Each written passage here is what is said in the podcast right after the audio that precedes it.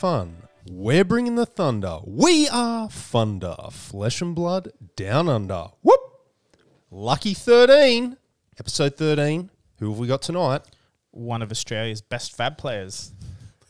Possibly the best Possibly. Flesh and Blood player in Australia. Don't tell Hayden. Well, that that's actually my first question. Roy, welcome. Thanks for joining us. Pleasure to be here. Yes, that's right. His name is Roy. in, in, in your opinion, Roy, who is currently Australia's best Flesh and Blood player? Oh, I mean, there's so many good players in Australia, right? Like, it's hard to really pick one out. Um, I mean, your most well-known players, obviously, players like Hayden, mm. um, Nick Butcher, like, they're all great players. Who? Def- Um, uh, I mean, like Phil. Phil's a really gr- good player as well. An um, incredible brewer, I've found. Yeah, absolutely. He has a very good skill at making decks. Uh, yeah, absolutely. Um, I we were chatting, I think, pre Pro Tour, and we were just talking about this. And he feels like he's a better deck builder than a player, and I feel like I'm the reverse. So. And we do a lot of testing together, yeah. So it works out really well for us. What's good about Phil is he's always open. Like, he will just build you a deck. He doesn't care. Yeah. He doesn't have, like, secret sauce. Like, if he's got a good deck in his head, he'll send you a list. Yeah, yeah, absolutely. Yeah, I love that. Because it also helps him test his ideas. Yeah, totally. But who do you think is the best player? Like, if, if by you, the way, mm. this isn't like a... Let me explain. Okay. Like you said, I, I let me say my opinion, and then you can answer the question in a softer way. I think Hayden performs the best... because of he's a very good player, clearly can build a deck, but also temperament-wise, he can go in a tournament, last the whole tournament, stay positive, because I've seen him tilt in round one and win. Do you know what I mean? Yeah, yeah, absolutely. So, but I'm saying raw talent, like even in an armory, who are you actually the most scared to play against? Oh, that's a tough one. Um, okay, let's say... I won't say Hayden. Um, aside from that, yep. In, I'll just go with Sydney because he's yeah, the place yep. most familiar. Um, I'll go with Phil. Honestly. Yeah. Whoa. Okay. There yeah. you go, Phil. What about? So let's talk because you've been to most of the big events. Last Nationals. What was your hardest game aside from the finals? Um, in C C, forget draft because that's not a real. Yeah, format. yeah, yeah. No. um, I mean, it wasn't a very wide meta. At no. the time, so I think how many C C games were there throughout? Oh, it was like about it was C C draft, not, not including top eight. I think there was about six to eight C C mm. games, and I think aside from one of them, all my opponents were playing Briar. Okay, so not you were on Bravo for those who don't remember. Yes, the infamous don't attack Bravo. Sorry, you were, yeah, no, you weren't on Bravo, you're on Oldhim. What am I talking about? The Older. Other Guardian. Yes, yeah, yeah, yeah. Yes, yeah. Not Bravo. So your accolades include uh, Australian national runner-up. Mm. You came, yep. you lost to Hayden in the final. You've top-aided yep. Auckland Calling. Yep. Um, plus you've won, I don't know how many local tournaments around here. Or too you're many. always, yeah. yeah, too many to name. you're, you always seem to be in the top eight or top yeah. four. You won... Uh, very, uh, you know, quite a prestigious one recently down at Grim, Grim Dark Gaming. You did. Uh, you, you had a rematch with Hayden in the final for the one K event. Which yeah. is Oldhim versus Viscera yep. again. Yeah, exact same heroes. It was, it was fun. Different builds. Different builds. I mean, different meta. Yes. Um, different cards available. Um, no Scalata, which definitely helped my chances a lot. There's a reason it's banned. Yeah.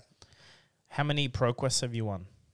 Not too many. I've topped eight quite a few. Mm. But um, you don't travel too much to play, do you? No, just like, whatever's in Sydney. Yeah, because Phil like will jet set around, went yeah. Tassie and A C T and stuff. So you really only play in the local. Occasionally, I'll go to um, Canberra. Yes. But aside from that, uh, honestly, I just can't be bothered.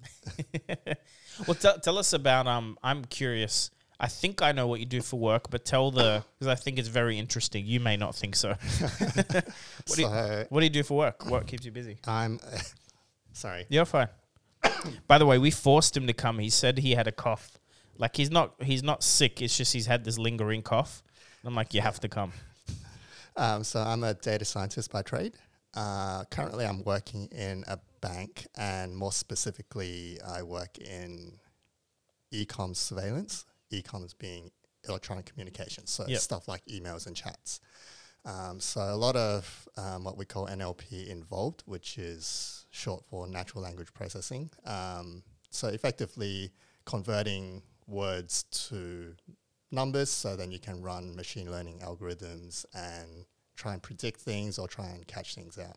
See, this is why I've never beaten him in a game. Explain, explain to me what a data scientist is. Data scientist, like for just a layman like uh, myself. What, what exactly is that? That title? What, what? I mean, a lot of a lot of people have different. Well, not people, but a lot of companies think of it as a different thing, but in a very broad way. Um, when you think of a data analyst, what they do is they look at historic data and they try and draw pictures and they look mm-hmm. at they look at that specifically, whereas compared to that, a data scientist will be actively trying to predict things in the future. Oh wow. Okay. So that that's very general. There's a lot of crossover as well. Mm. But um so to give you some examples, um when you go into say eBay and you buy something, and then you usually once you buy something you'll see a lot of ads or like just other items you may be interested in. That's a machine learn, uh, learning algorithm suggesting uh, what you're interested in. So what they do is they look at you and they look at your demographics. They look at all the stuff that you've um, you've looked at that you're interested in. They'll try and find users that are similar to you and see what they've looked at. And then they'll go, okay, these guys, you know, they've they've purchased and looked at these other things. This is what you might be interested in. So that's one use case. Another um, use case would be, um, say, agriculture. Um, you put uh, sensors in the soil, mm. right? And um, it detects the level of rainfall and it te- that you try and work out basically um, an automated um, agricultural system. So when do you turn the sprinklers on to water plants? When d- when is there enough soil and you, you just stop the sprinklers, stuff like that. Um, do you find that, can you attribute some of your success in Flesh and Blood to your day job? Like, do you think the way that you, you know, do your nine to five and the way that you exercise your mind and those skills that you have, does has that assisted you in Flesh and Blood, do you think, and make you a really strong player? Uh, to some degrees, absolutely. Um, what data science requires is a lot of data, which unfortunately in terms of Flesh and Blood, there just isn't. I mean, we're talking about hundreds and millions of rows of data. That, that's the sort of yep. that's what, what is required to make predictions. Um, so we don't have that. So I can't quite sort of use those techniques to work out my deck building or anything like that. But um, in terms of just basic mathematics, probability, uh, wh- when I build my decks or when I'm playing, um, absolutely. Um, that said, I actually. Probably surprises a lot of people, but I rely on my uh, intuition a lot when I play rather than doing the actual math itself. Okay. And do you think, I know that we spoke on this before, before you played Flesh and Blood, you were quite a prolific um, board game player yep. and, you know, living card games, all sorts of games, but never T C Gs, but you did play a lot of games. Do you think that is where you may have got that intuition around gaming from? Yeah, yeah, absolutely. Um, so I didn't play much Magic competitively, but I played a lot of games from Fantasy Flight. Okay, um, all right. So the L C Gs, um, some viewers might know it, like Netrunner, mm. uh, Legend of Five Rings, um, Game of Thrones, stuff like that. So played a lot of those games, and that definitely helped. Um, I mean, it's there's definitely a lot of skills that cross over, but the games themselves are mm. naturally very different. Um, I think when we talked to Phil, you know, he's doing his um, constructed class thing. There's stuff you can learn. Intuition, there's there's people that are just better at that. Like whether it's also understanding the opponent's game plan um, or even just guessing correctly. Like I play Dori. There's certain players that can actually just read my hand. Like Phil is one of them. Like yeah, he, yeah. he's very likely to guess from what I've pitched, quickly check my graveyard and just know if I'm trying to go wide or tall. I mean, intuition at the end of the day is your experience, right? So yeah. the more you play, the games, better it gets. The better it gets, and the more specific it is, the better it gets. E- yeah. The quicker it gets. So Timmy's need to put in reps. That's what you're telling me, Roy? Yeah, absolutely. But yeah. still have fun, right? Yeah, yeah, yeah. my my um, oh, before I forget, uh, Flesh and Blood Online. You you see this stuff on Twitter a lot. The data's there. It's it's being built. It's coming. So these these online. So T T S doesn't do it well. Yep. But Felt Table and Flesh and Blood Online both publish data sets, and it's very interesting. Yeah, absolutely. I and would. and hopefully, especially if pro players start to use those tools to test more, because the data stays anonymous, I believe. Yeah. It would be great because then you start actually seeing, because it's got win rates for cards, and it's got, you know, decks that play this card have a slight edge over the same deck without that card. Like, that's the data that, yes, can answer a lot of questions that you have to guess when you deck build without actually looking at a million games played and go, oh, okay, Command and Conquer is as good as we think. Or the opposite, it's a must-have. Like, we don't really yeah. know. We sort of know from playing it that it feels good. Yeah, absolutely. yeah. One thing I actually want to do, I just, again, um, just work and personal life, haven't gotten around to it, but I would really like to build sort of like a simulator in terms of just uh, deck building. It's not so much which card has a higher Uh, win percentage, but more just um, your ratios. Like, mm.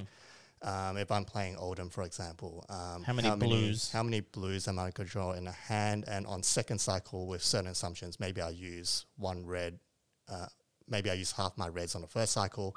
Um, how that changes the deck structure and what my probability is going into second cycle and so forth, uh, or even just specific cards, right? Like, I want a two-cost attack that's a popper, so mm. like your um, brother-in-arms and your Command yep. and Conquers, things like that. Um, so what's my probability of drawing one um, throughout the game? And just using, rather than using hard mats to do that, I think just running a simulator where I have all sixty cards in the deck mm. and then just collecting stats. So it's just by drawing, yeah. drawing, discarding four or whatever. Yeah, yeah. Arsenaling so. one. That's that's not super complicated no, to do, no, is it? Yeah. No. So definitely something that, that I can do. Mm. Um, but I've seen some fancy spreadsheets that do that, but probably not to the level you're trying to do. Those are more stuff like hypergeometric calculators and things like that, I yeah. think. Not sure. But um, yeah, absolutely. Um, it's been done in Magic. It's, it's above our levels for sure. when it when it comes to that data, do you think that's a positive thing? Do you like having all that data available through Felt Table or, or Flesh and Blood Online? Or do you like things, you know, to be kept behind closed doors? Do you, what's your opinion on that? Do you think um, that big data should be available? Like, if pros are testing on Flesh and Blood Online, do you think okay. that data should be made available? Do you want that let, data? Let me ask you a question in return. I mean, I don't really understand that question. Why would I not be... Um, because I know in the past, look, again, I'm just drawing back to stuff that's happened in previous games, especially Magic. I know that I think it was M T G Goldfish at one point were tapping into Magic Online or Arena, but they were pulling a lot of data, yeah. a lot of data, that w- which in turn was making formats solved, especially stand-up, a lot quicker. So then I think a lot of people didn't like that, um, so that they, they didn't have access to that intricate data anymore. Um. I think so. I would imagine, M- so let's talk like Hearthstone level data, like M T G Arena would have millions and millions and millions of players, so, or at least thousands, and then millions of data points.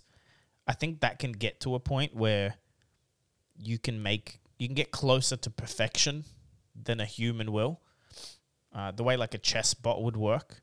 But what yeah. you're trying to talk about, the data is more. Not to build the perfect deck necessarily. It's more tuning. Yeah, exactly. Like wh- like rather than do a thousand reps on a deck yourself till it feels good, get this the program to do a thousand reps and tell you your your ideal number is seven poppers and thirty-four blues. It, that's what you're yeah, trying yeah, to figure exactly, out, right? Yeah. Um, but then that kind of answer just makes the game less variant. Like if every Oldham played th- the the right amount of blues and poppers, for instance, they would yep. just have less variance, right? Like they would suffer less from bad hands. And honestly, that's the main reason why I play Oldham, just because of the less it's the variance. lowest variance deck that I can find. Mm. And mm. I'm, I mean, I like playing Control. Don't get me wrong, but um, I also like playing more aggressive decks. I like mid range decks as well. Yep. Um, to take turns from Magic. but um, it's consistent. Uh, yeah, like I find that if something can go wrong for me, it will always go wrong. So I just try and find the most consistent. Man, try, I play old. uh, I play Warrior. Like you can't. You be you having the best game, then you draw all reds. You're like, yeah. oh, sir, have tempo back. My deck just killed me. The amount of times I've lost to just complete variance, like either all blues or all reds, or you just your deck has twenty-four attack reactions and you draw absolutely none of them. Yeah. Would you yeah. think that you're a stronger, with that in mind, like you prefer playing a constructed deck that has the least amount of variance, do you think you're a stronger constructed Flesh and Blood player or a limited player? Because I know you are a very good limited player. I would definitely say I'm stronger. Sorry. Yeah, Sorry. Right. Definitely stronger constructed player. Okay. Um, my limited play is quite, well, limited.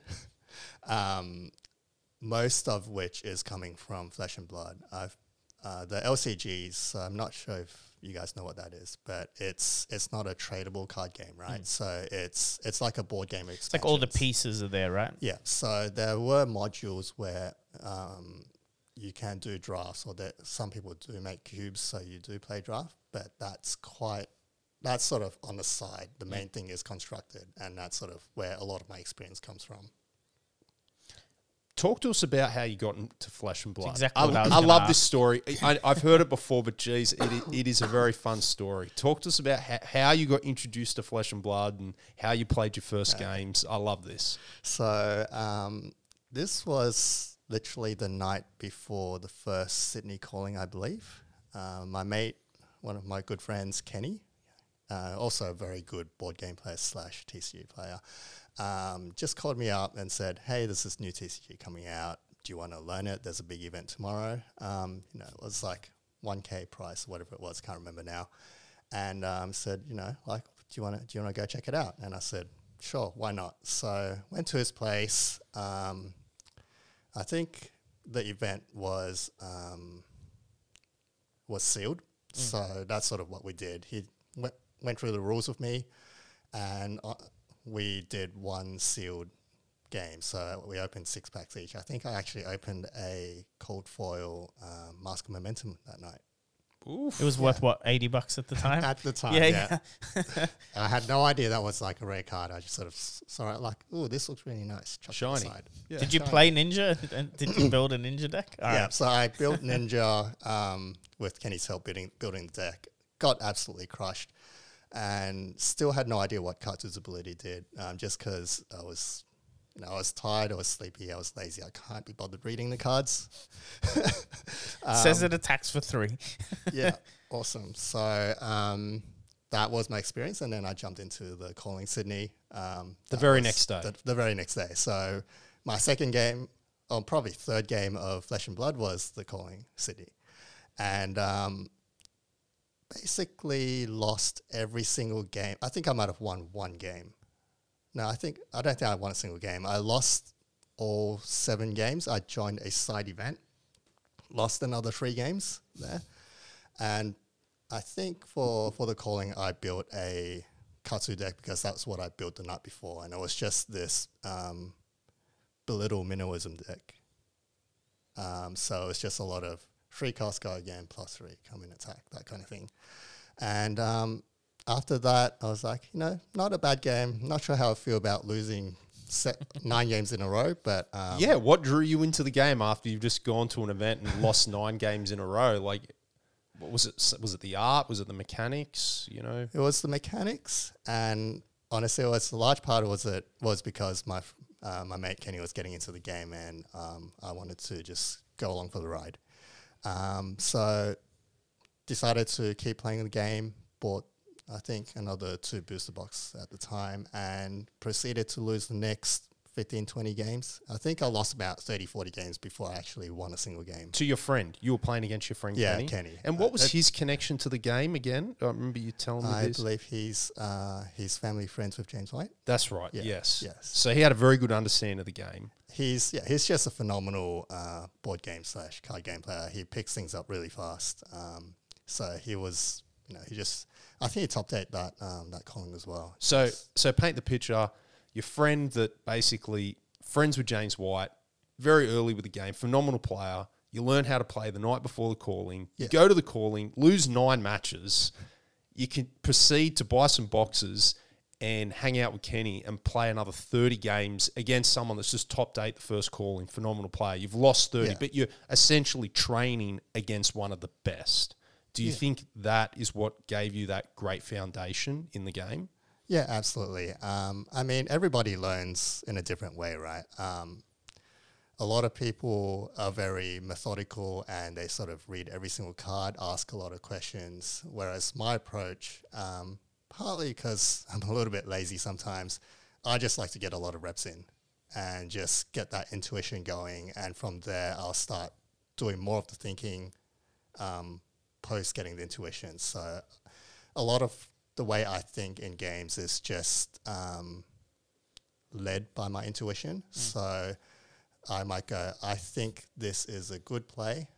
Why is it a good play? Why is it a bad play? Then I'll start doing thinking. I, I like to get my reps in before I sort of start delving into the details where some some amazing players, actually a lot of the amazing they players, tank. they tank and yeah. they think about every single thing and they really learn the game. I, I So I'm more like you.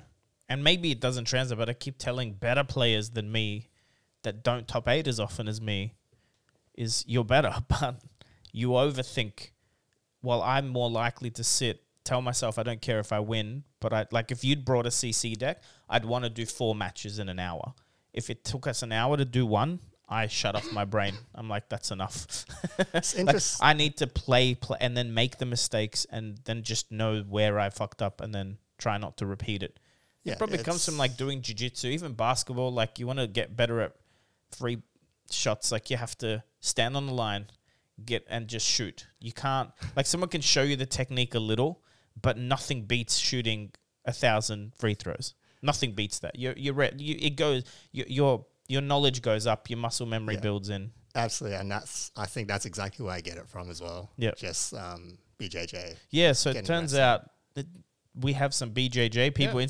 None of us knew. I don't know why we don't no, have... No, I, I know Roy's done kickboxing. You've done yeah. some amateur yeah, but fights I don't too. care about kickboxing. Well, well, I do. Roy's but, a silent assassin. T- t- tell us about like your your M M A, M M A, your martial arts stuff. Um, so back in uni, I started with just basic Chinese, Chinese martial arts. And very quickly from there, I just moved into kickboxing. And I did that for quite a number of years. And at some point I did B J J, um, got up to blue belt, but decided to uh, focus on kickboxing. Mm. And for the next good five to six years, I just focused on kickboxing, and that's where I did most of my competing. Um, at some point, my coach retired. Just cut the story really short. Sure, yeah. Um, so I decided to not continue kickboxing, and from there I just jumped back into grappling. So yeah. B J J and um, freestyle wrestling, that okay. sort of stuff. Wow.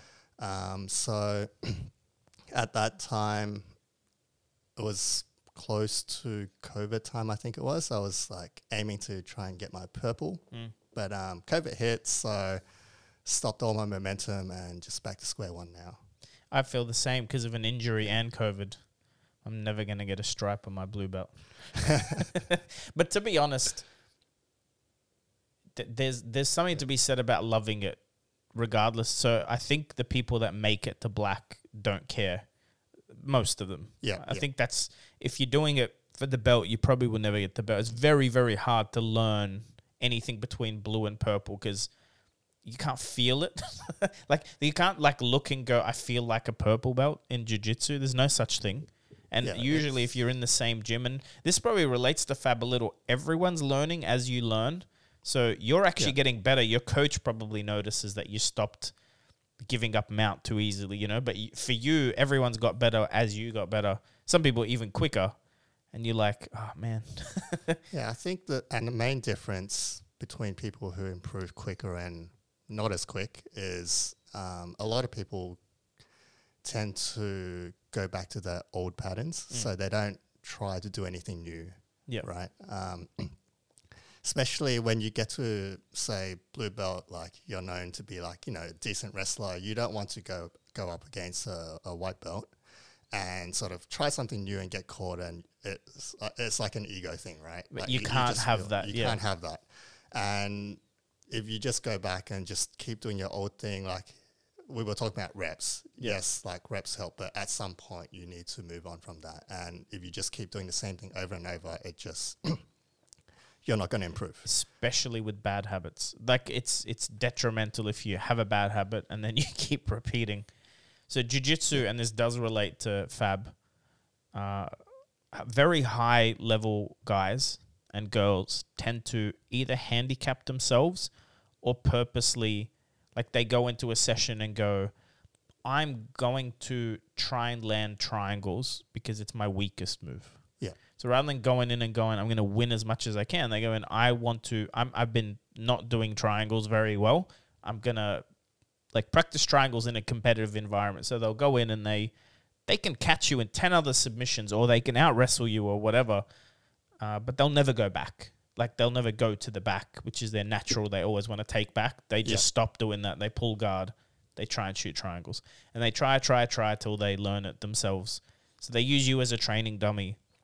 Yeah, Fab, I think people that are one tricks or they only ever play aggro, one of the best things they can do is go play Oldhim. Well, that's why yeah. I started playing Bravo. It te- because I try, I wanted to change the way yeah, I wanted to change the way my yep. brain worked, because when I started playing Bravo, I'm like, this is so unnatural to me. Yep. But I thought I just need to persevere to try and unlock some different skill set and way I approach the game. Now, I'm not there yet, but that was my whole reason for picking up yeah, Bravo. Absolutely, absolutely. And that's why I like trying to play different decks, although I seem to be known to be the Oldhim player. Um, but you can be more specific than that as well, right? Like, mm. you might go, okay, I'm not good at stacking my decks, so... Play decks at shuffle. Play, yeah. And they play decks at shuffle or whatnot, but you can just spend your time, play play games which require you to stack a deck, and um, just, just work on it. Mm. Like, it, it won't be easy, right? And it'll, it might take a long time for you to get it, or it might take less time, but um, point is you need to sort of put in those reps and get, get that skill down. And the worst and thing you can do is you will know, like when, when you now sit across from a Bravo, your comfort zone is, mm. is so much better. You're like, I know exactly. yeah. And you'll notice they've got two floating, or they've got two in hand and an arsenal, so they could be a pummel. Like, you start seeing, and, and like anyone that loses to Dori a lot, my, I always tell them, I'm like, borrow my deck. Yeah. You play the deck for a week and you'll know exactly what I have in my hand. Because you're like, oh, crap, most of the time it's three damage attack reaction with a reprise. You know what I mean? Yeah, but you, if, when you see it, when you pile it, it's very, very, it's a yeah. good learning experience. And just jumping quickly back to the, um, the deck stacking mm. example, I think a lot of people don't end up learning the skill because they give up too quickly. They'll be, you know, they might try try it for a few weeks and go, oh, you know what? I keep forgetting my stack within the next five turns. Um, I'm just not smart enough, or I'm just not good enough, and, and they give up. But like, you know, you you just need to spend the time and um, just accept those losses and not be too bothered by it. What's your secret? Some tips, like how, because we do you pitch stack? No, good I can't man. remember my pitch stack. Some no. things I do, like if I have a Fable uh, in my deck, I'll I'll have some sort of recollection, but I'm not remembering what's after it. It just reminds me that in, I'm in my session. Actually, no, in limited, I do sometimes. Like I don't okay. stack my pitch, but I try and sometimes uh pitch, pitch or pitch an, uh, a card that intuitively the Timmy inside of me wants to swing with.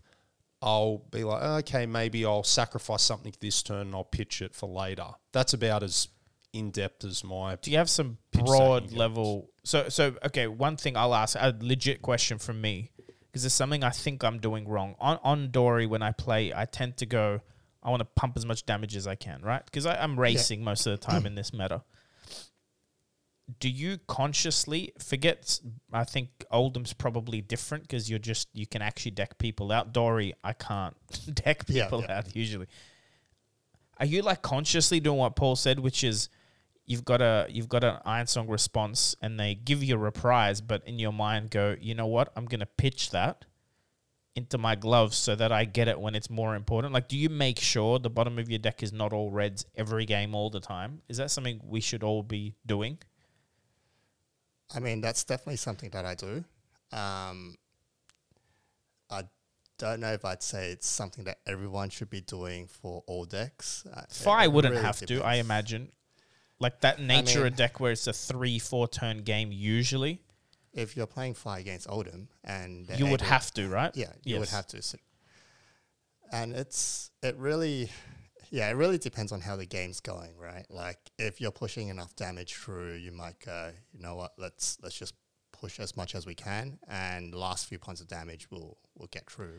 Okay. Right. Uh, that brings me to a very good question then.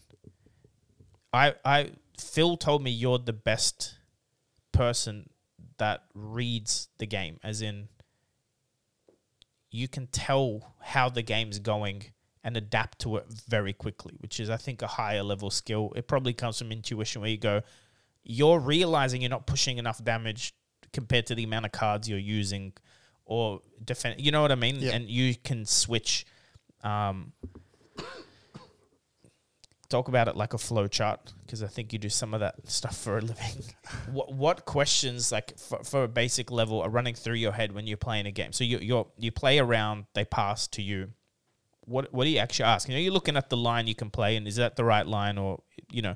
But is there then another series of questions where you're going, um, do I pitch for later? Like, how are you reading board state or the game state to to pivot mid game or decide to change tact? I'll talk it for I'll talk about it from an Oldhim ex- sure. uh, perspective. Um, on a very base level, I'm just trying to optimize my turns every turn, right? I try to take no damage. I use my cards efficiently to block. That's the basics of it, right? And from there, it's understanding what my opponent's trying to do, what his game plan is. Like, is he trying to push damage, or is he trying to build up damage and go...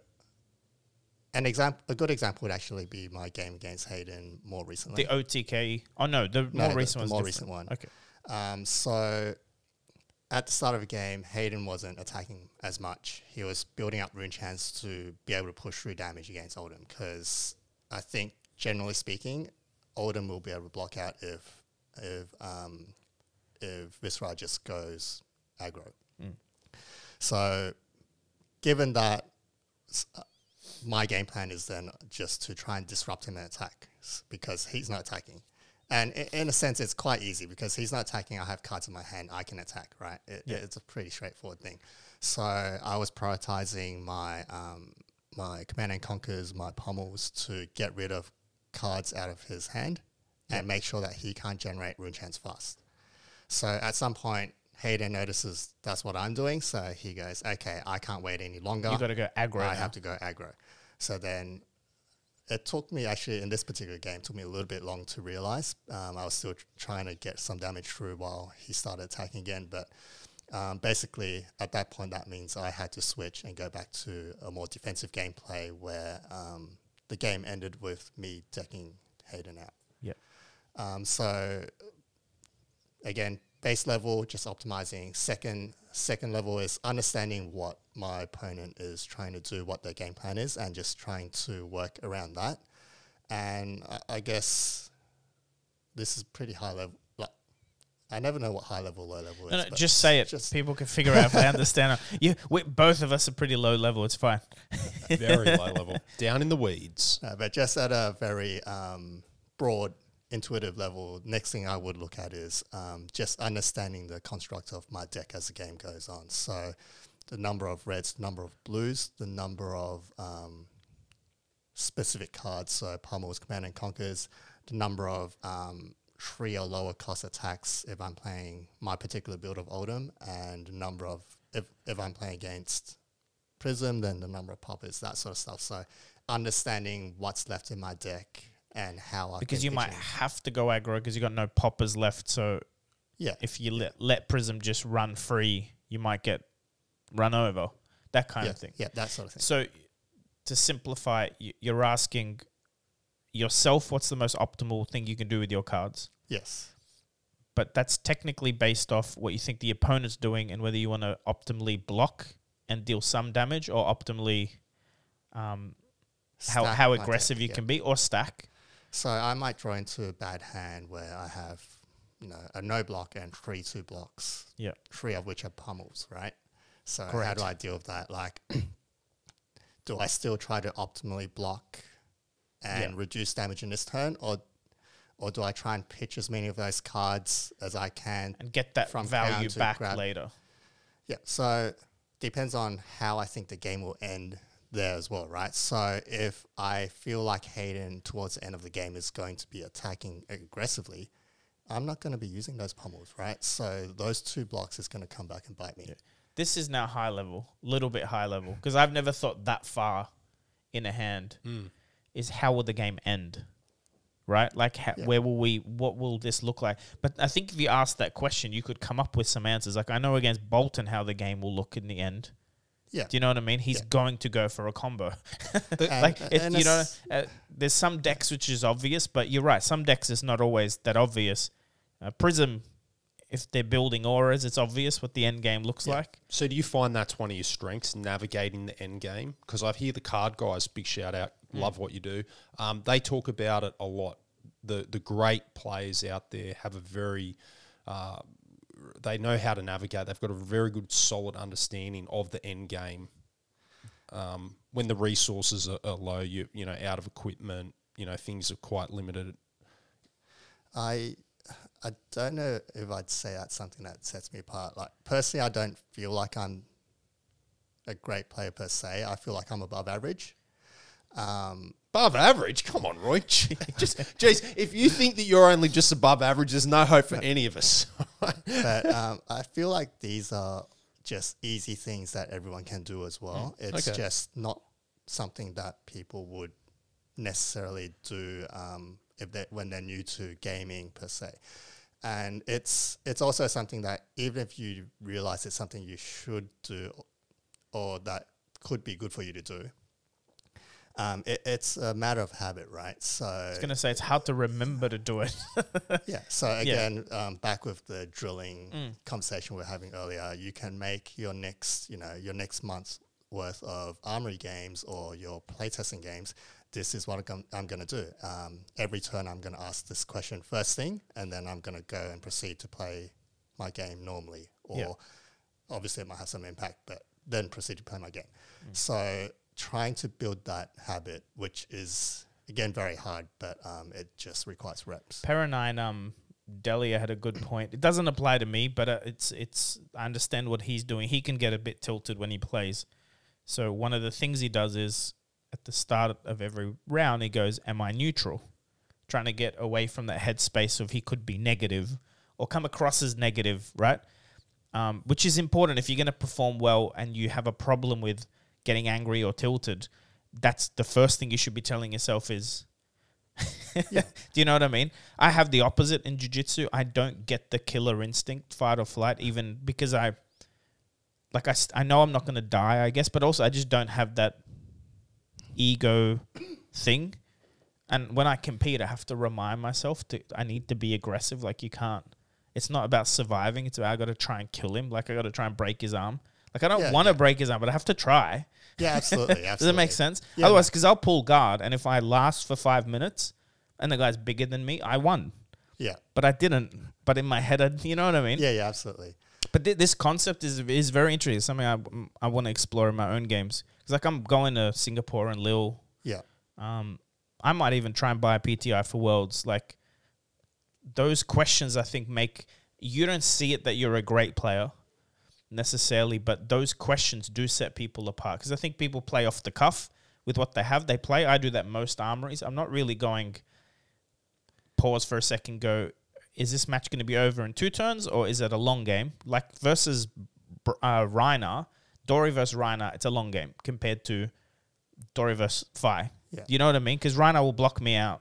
Um, but you know. That's also the good thing, right? Like, the more you do this, the more it becomes a, like, a habit, and, and, and it becomes an intuition at the it's end. It's reps added with try and build a habit in. You don't need to remember yeah. every question, but what's like the question you struggle with the most? And if it's you always get to later stages in games and you've run out of good cards, well, you need to make your habit is, which one of these can I pitch for later before you, which is what uh, Paul was saying. Well, is. Yeah, I've got a question. Like you said, the first thing you want to do with Oldhim is you want to use your cards efficiently, block efficiently. And the second thing you said is you want to understand what your opponent's doing. Um, I've got a question on that. How do you go about getting familiar with all the other decks? Because, uh, you know, I feel that the advantage that you get in Flesh and Blood from knowing what another deck is doing Huge. intimately is massive, much more so than Magic. Like, Magic, you just have to have some sort of an idea, high-level idea of what a Burn deck's doing or what a Tron deck, but you don't need to know intimately what is going on. Like, I'm sure you can, and the pros do, but I think it only gives them a five percent, maybe ten percent edge. But I think in Flesh and Blood, like, for example, if you know exactly what Dori's doing inside out, like, your win percentage just goes up dramatically against the deck. So how do you do that? How do you go about... I, yeah, I don't think I have anything amazing or special to say about like, this do you particular look at deck question, lists, but, or? I mean, it, it's all the standard stuff, right? You look at deck lists, you play tests on both sides, you watch videos of um, high-quality play, and just... Uh, it, it's those three things. So you play out the decks purely... So you'll play a deck into someone else piloting Oldhim? Is that what you're saying? Yeah, absolutely. Okay. Um, I mean, it's all part of testing, right? Um, yeah. And, I th- yeah, it's always good to just play all the decks just to get a feel of what they're doing, um, even if it's just at a very broad, basic level. Yeah, like read yeah. the cards and play yeah. them. I, I found it changed. So I played before the team calling. Um, I was I tested on Oldhim. And I tested on Briar, it really helped. I was terrible at those decks. But then on Oldhim, I was beating Dash all the time. Okay. Do you know what I mean? Yeah, I was yeah, like, yeah. wait, this is easy because I know I'm not playing optimally, but I can see why it's a hard matchup. Yeah. And then on Briar, which is way easier to pilot than Oldhim, like the Dash matchup, like I wasn't beating Dash on Dory is what I'm saying, but Briar and the Dash felt... Well, if I get the right cards first, they just I obliterate them. But it, yeah. it helps to know what that deck can do, yeah. and you actually just you just become way less respectful of the deck because you're like, you know what it looks like, but you're you know, but it's not scary because it's not unknown.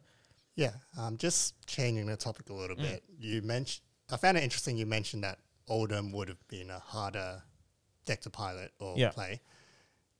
I, I don't know. Maybe. It, Maybe I'm wrong, but personally I feel like there aren't any hard decks to play per se. Oh, okay. I like this. Now, now, now we're getting into it. All right, I'm yes. just going to jump on Kano Here we go. Tomorrow. Boltyn is back. The most complicated deck to play like, with. I mean, there's certainly more complicated decks, right? I'll I'll, ex- I'll clarify. Oldhim has a couple of extra steps you have to think of before you play your cards. One is because your arsenal is into Crown.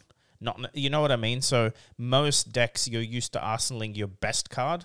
Oldhim is more likely you're arsenaling your worst card or something you want later. That that was took extra steps in my but head. It, expand that actually on that. Makes it easier though, right? Because you can arsenal. I know any it's card. An advantage. Yeah, yeah, you could put your hard to find all there and it goes away. But it's an when I say hard, I'm talking about the extra. If you had a flowchart, Oldhim has a few extra questions to ask than I was used to playing. Definitely. You ask way less questions on Ira is what I'm saying. Do you know what I mean? Like a passive yeah, yeah, ability. Sure. Even Briar has like a little, like you had to get over, okay, I got to play non-attack and an attack to get a, yeah. I feel like if you just understand the play patterns of each deck, like it doesn't take that much to no. do well with that particular deck. Oh, hard by no means. Like you could pick it up yeah. in an hour. You, you'll be proficient at most of these yeah, decks because yeah, yeah. the rules are all the same. Also, if you've been playing the game for longer than a month, you've probably seen the other decks being piloted. So you get a bit of an idea of the rhythm of Oldhim. It's like what Oldhim usually does is you swing and then they go, okay, Crown. yeah. Like you get you get a feel for what you're supposed to do. And again, it's sort of just, a lot of it comes back down to experience, right? Yes. And when people say a deck is hard to play, um, sort of what you were alluding to, there's more decisions to make. But if you're proficient with the deck, you've played it enough, then those... They're Those decisions hard. are yeah. intuitive and they don't require uh, mental capacity. Yeah, which which takes time. There's you got to put enough time yeah, in yeah, a deck sure. to get to the point where you. So I've noticed there's a big difference in body language between good players and new ones, or or people that get stressed under pressure. Is how much you look at your hand and how much you look at the board. Yeah, yeah. So people that are looking at their hand when the enemy has priority is very odd to me, because you should be doing your best to read that information. So a lot of times I'll draw and I don't look if the other player's quick. Like I'll draw and I'm really trying to see, do they look stressed? Do they look like, do you know what I mean? Like I'm trying to see what they're doing, because I usually on Dori, like it's not going to take me long out of my four cards to figure out the line. Yeah, yeah. While vice versa is, I'd rather pick up the information of what... That's uh, that's, that's almost like Brian Kibler-esque. He used to do the same thing in Magic. He would... Because uh, you each... Geez, it's been so long Dry since I played... Yeah, end you, of your turn. Uh, no, start no, of your turn. No, so for mulliganing purposes, whoever um, would look at their hand first... Uh, like, so you both draw up your seven cards and then decide whether you want to mulligan, but it's been so long since I played. But basically, the person who's going first, I believe... They decide first, but intuitively you'll just pick up your cards at the same time. But Brian Kibler wouldn't. He would draw his seven cards and put them in front of him and watch his opponent. Yeah, studying their There's cards information to see whether they had a good hand or not. See if he could pick a tell, because that should affect if you mulligan yeah. or not. I think that's a poker thing. I don't know if he ever played yeah. poker, but I think in poker you can look at your cards when they're dealt, but the the etiquette is you leave them face down till the the player who's like behind you makes a decision. Because it's sort of irrelevant if you got the best hand or not. The problem is if you look early and it's aces and you make any sort of fucking tell, it will affect the people whether they even play or not. So you're usually, you're supposed to leave your cards down, wait till it's your turn, look and then decide. Yeah, it's interesting because that's, that's actually something that I don't ever do. Like I actually try and avoid it. And this probably... Avoid looking or... You don't no, play I, the person. I, I don't play the person. Yeah. I always just look at the probabilities and what, what's happening in the game itself. I try not all, to... All I'm... Uh, sure. And I don't think you can play the person much in Fab, unless it's Dory or something where like, oh, yeah. like you're trying to guess if they have a pummel, but most of it is very probability-based. Oh, yeah. We have a few players here. When they draw four bad cards, you know about it. Which... W- well, we have a lot of players hey, that lie. Hey, we have a lot of players that lie... As well, when, no, no, they pretend they have a very bad hand and vocalize it. I got sort of lost a top four situation in a skirmish because the guy said it's a shit hand and then dealt twelve because I because yeah, I yeah. blocked drunk thinking he had a shit hand.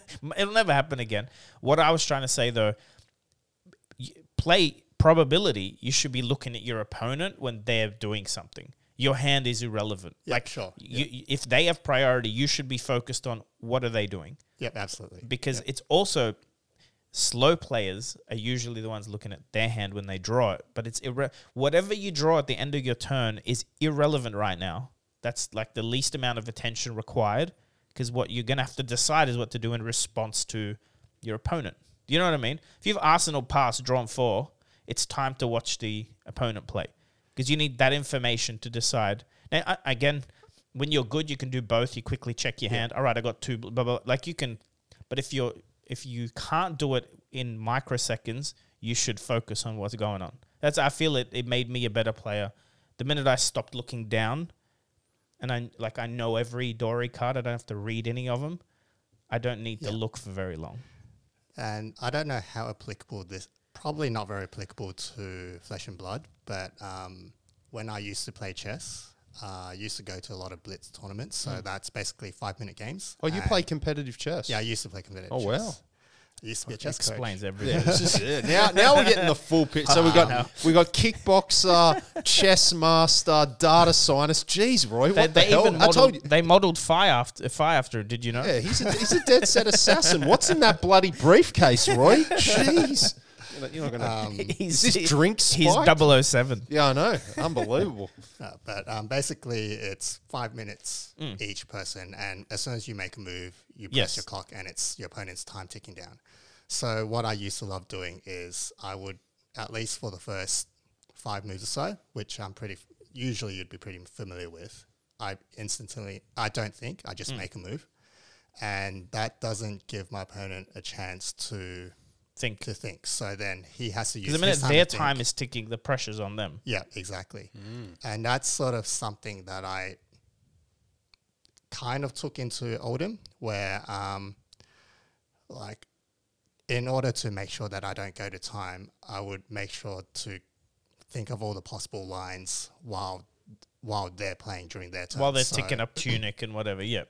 Um, obviously not always the case. There will be times where I need to, things get tricky and I need to think on my own time. But for most part, my turns, um, even if I have like four cards in hand, it should be pretty quick. Yeah. Right. I, I, I, and that sort of puts pressure on your opponent as well. I noticed that at the team calling, the speed I play Dori at, I've told, like locals have told me that I, I can't remember. I think it was Kevin.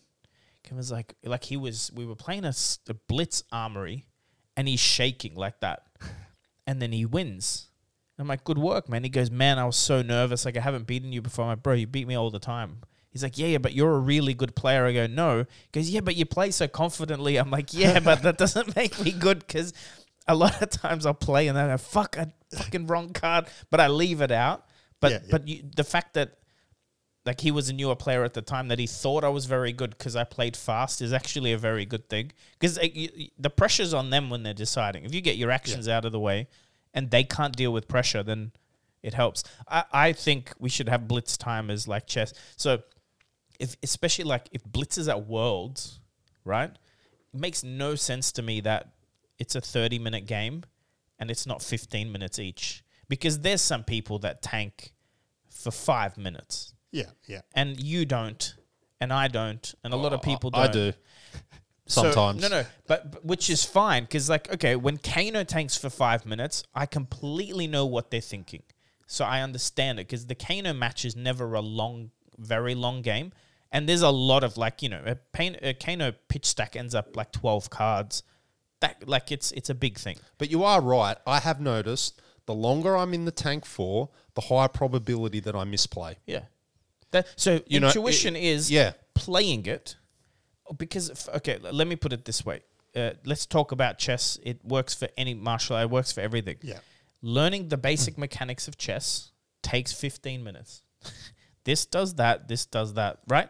Yeah. There's the how many pieces are there? Like eight or whatever? I don't know how many pieces in chess. Not well, even. I mean, sixteen pieces. No, no, no. But how many in like unique movements are there? There's pawns. Six. I six, think. Right? There's six things you got to know about chess, and the win condition, right? That's the only things. Yeah. Like chess is incredibly easy to learn.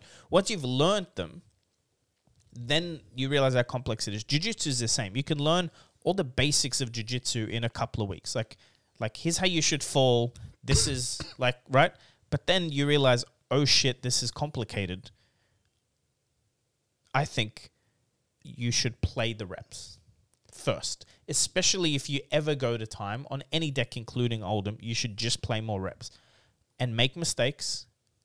Acknowledge the mistake, but don't ask to take it back and don't like. Do you know what I mean? Because the best way to stop making the mistakes, if you know the mechanics, is just like actually make it. Well, if you think for five minutes and play it, I feel like you learn it less because you don't get enough chances to correct it. Like if you only play three matches a week yeah. and you overthink every turn, I don't think you learn as much as if you do your blitz game in ten minutes. I go, can we play another one? And then you play another. Like yeah. that's what I do in most blitz armories now is I get to a second game before people are finished. At the last um, draft, R T N at uh, Canberra, I finished two C C games with Ryan Lewis-Johns before someone finished their draft game next to us. Why? Because we were playing for fun. Did we misplay? I don't think we misplayed that much. Do you get what I mean? Like we're yeah, just yeah. playing with no stakes. And I think sometimes you just got to take your the pressure off and just play and let yeah. it be. Like let whatever happen. You might find you actually play better.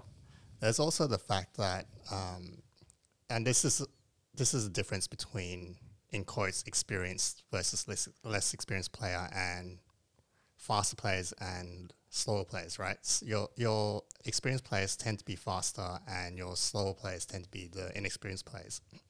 I think they did a I think they did a study in this on this once. I think it was actually chess based as well. But basically they had inexperienced people playing chess and experienced people playing chess, and they asked these players to verbalize their thoughts as they um as they were playing. Right. And you can see a very clear difference in terms of the patterns of, of thought. Um, with with experienced players, they'll be like, okay, so I have three three options. This move, this move, this move. I'm going to think five moves in advance for for these three options and choose the best one. Whereas a, an experienced player will be like, oh, I have I have twelve pieces. um, I'll have. Does this pawn move do anything? No, he's attacking my queen, so I'm gonna. How about this pawn? So they'll think about every single piece. They think more uh, more breadth, whereas um, the I- experienced player thinks less breadth, but deeper. Yeah. Mm. Right. So in that's fab that's terms, I, I think what you're saying is in very fab terms. People, I think, do think about things they can't control, yeah. or they can't, information they can't see. Like realistically, if someone's attacking you for three and you got four cards, the choice should be as easy as what do I need to pitch, and then what's the weakest card in my hand, damage wise. If you're a dam- like gonna yeah. try and di- right, it should be fairly. It should be fairly straightforward. Thinking your whole turn, next turn is irrelevant, like when you're just blocking a three attack if you need to block it, you know? Yeah, yeah, exactly. And some of it is the pre-thinking, like knowing in advance, if they throw a snatch at me, I'm saving my boots for the snatch. So when it happens, if you know the opponent's deck, so like uh, Crown of Province is a great example, save that shit for a Command and Conquer. Like it's a no-brainer. If the deck yeah. in front of you plays Command and Conquer, the minute you see a Command and Conquer, you shouldn't have to think. It should be... Crown, Arsenal out, take four. Yeah. That should to be a, a... To a certain extent, right? There might still be a situation where you don't want to do that, but that's sort sure. of where your intuition, your intuition comes in. Okay, that this is a situation where but you're I like, you know what, it's better to lose my... Ar- yeah. Sure. Um, but yeah, But there's like point. ninety percent of the time, Crown into... Yeah, exactly. Uh, is the most yeah. optimal. Some of those decisions should be made pre-game. I mean, on Warrior, it's easy. We have this fridge. You need to like settle with yourself before you play that this is going in front of on hits. Yeah. Versus Prism, I should never block unless it's an error edition. Like there's some of these decisions you should have in mind. Yeah. Yeah. And yes, it takes some experience. Yeah. So again, com- seems like the theme of the night, but coming back down to reps. Um, if yeah. you know, if you're a slower player and that's something you, you're trying to improve, then um, just getting that those reps in definitely helps. So when you were playing against your family friend Kenny and you've twenty, thirty games deep, yet to win a game, you know, when you got that first victory, like did like a, was it a light bulb moment or was it just like, was he slipping up or did you finally start, did things start making sense in the game? Like how, how did your learning curve, once you started beating him, how, how did that sort of transpire? It wasn't so much a light bulb moment, but it was just um, things slowly starting to become clearer to me, like decisions being easier mm. to make as well. Um, so I'm not going to be looking at blocking with my two blocks when it, it, it's just irrelevant. S- small things like that, um, that just adds up yeah. together. Okay. And so you've been around in Flesh and Blood, obviously, since, you know, the very early Sydney calling. Yeah. How have you seen the Sydney Flesh and Blood scene transform over uh, since then? Like, uh, what have you noticed? What are some things you've noticed, like game growing, game changing, community, like events? You know, did, did you think a couple of years ago that you'd be bloody traveling to America to play in the first Pro Tour and there was a world? Like, talk me through that, like the um, evolution that you've seen of the game in such a short amount of time. I mean, the short of it is, like, it's just continued to grow and grow and grow. Right, um, but in terms of the way it's grown, I feel like there's, to some extent, there's just in Sydney there's different pockets of players, mm. um, which means that like there's just sub communities within a community. Not that there's no interaction between the communities, but um, uh, I, I guess because Sydney's just sprawled out so wide, yeah. like that's just a natural thing, right? Um, but one thing I found that's really great is that the communities are really close, like both as a collective and in your individual um, yeah. pockets as well, uh, which is something I really appreciate. Um, not in my old games, I used to be a very competitive player. Not to say that I didn't enjoy playing with those guys. Loved the loved the community in those games as well. But um, I'm finding myself now. I still want to be competitive, but a part of me is also like I just want to enjoy the game. Yeah. So uh, I used to, especially when I first started playing Fab as well, um, I used to be a lot more poker-faced when I when I play games, even in armories. It's just like a habit that I have. And um, I feel like more recently um, I'm more willing to sort of just sort of, you know, take it easy, chat, joke around a little bit more, um, yep. more than I used to anyway. something I did hear that about other card games. Um, it's like at the high level competitive. Like if, if yeah. you and Hayden were rank one and two in another game, you would not be friends because it's like cutthroat. Do you know what I mean? Yeah. While like in Fab, that really doesn't exist. Like we get smashed by certain players all the time in locals, you know, um, it's really the same sort of ten players that top every pro quest in in, in our life. Like there, there's differences, but it's like a, there's a group of very good players. Yeah. But no one really cares, or, or they're not assholes. Like none of them are people you can't hit up and go, hey, like, did I misplay, or can you give me some? Adv-? You know what I mean? Like it's yeah. not cutthroat enough that we don't get that like camaraderie. Yes, and that's something I really appreciate, and I feel like every community sort of goes, oh, you know, this is such a great community, mm. but I really do think so. Um, this is true for the Flesh and Blood community in Sydney. Yeah, uh, well, I met you at my third ever armory out there at R C P yeah, Games yeah. many moons ago. Yeah, rocking, rest in uh, peace, R C P. Ro- rocking Hatchet Boltyn back then. Oh, yeah. Um, I don't even remember what I was running back then. First time I met Roy, he was he had no. a he had a freaking spreadsheet out with all his foils that he's missing. Bravo. Like, what are you doing? He's like, I'm missing these foils. I'm like, dude, I have all those. I, I think that's that, the yeah. first interaction we had is I got you some foils. You you smashed me with Bravo, O G Bravo in Blitz. I that's still right. I still remember it. You absolutely creamed me, and I was running Hatchet Boltyn. That was my... F- I won't call it fun Bravo deck, but that was my fun Bravo deck. Yeah. You play a lot that's, of pet decks. Yeah, yeah. Which, by the way, is cool, because if you played your best deck all the time, you do like you probably you probably win way more armories, you know what I mean? Yeah. But like you'll go to an armory and you got like Oldhim with with like three potions of luck out. Like, what are you doing? You're like, Earthlaw bounty, I'm gonna pulverize for fourteen for free. I'm like, oh, that's what you're doing. I think Which, locally I'm known as the player who tries to play Pursuit of Knowledge with Pummel. dude, dude, I played my Dromai Pummel deck. That's an insane combo. Yeah. It's a blue. And then it's a nourishing emptiness without the downside, and you can pummel it. Exactly. I've played um, I played Ninja Pummel as well. Yes. That used to be a thing, right? Ira Pummel uh, y- used to exist. Not sure, actually. I can't remember. But, um, yeah, definitely I think the, the key is Pummel. I, I think Pummel, it's not underrated, right? But but it is, it's a generic. So I know someone that won, uh, when I know, I don't know them, I've seen them online. Their deck list for like a top eight pro quest on Dori what, had a blue Pummel and a Command and Conquer in the deck. And he, he would always pitch stack them. And that's how he got tempo off Briars and things, or Phi. Because if you, like, by the way, there's no Phi or Briar in the world expecting a Pummel off a Dori. You know what I mean? But if you get Command and Conquer Pummel into an aggro deck, usually their arsenal is like an Art of War or a Tome. Do you know what I mean? Like yeah. if you pummel a Command and Conquer into Phi and they lose an Art of War, how much damage is that representing really? Like, yes, you don't get to do your Dory thing, but the guy has some sense. Like, it's not, the whole deck is not pummels, but he's got that yeah. combo in the deck, and literally any deck in the game can run it. Yeah, it's, I mean, it's generic, and it's very powerful. It's, the thing is, it's disruptive, right? And which sometimes it's your only chance to win. Like if you're a mid-range into an aggro, it's very tricky, or has been for a while, to get anywhere. But if you take two cards out of anyone's hand in Fab, that deck is not going to do well that yeah. turn. Yeah, yeah, absolutely. I mean, there's only so many dis- heroes with disruptive abilities, and I think that's what makes Pummel quite mm. um, attractive. Mm. Talk uh, to us about um, Pro Tour one. Oh, the nightmare.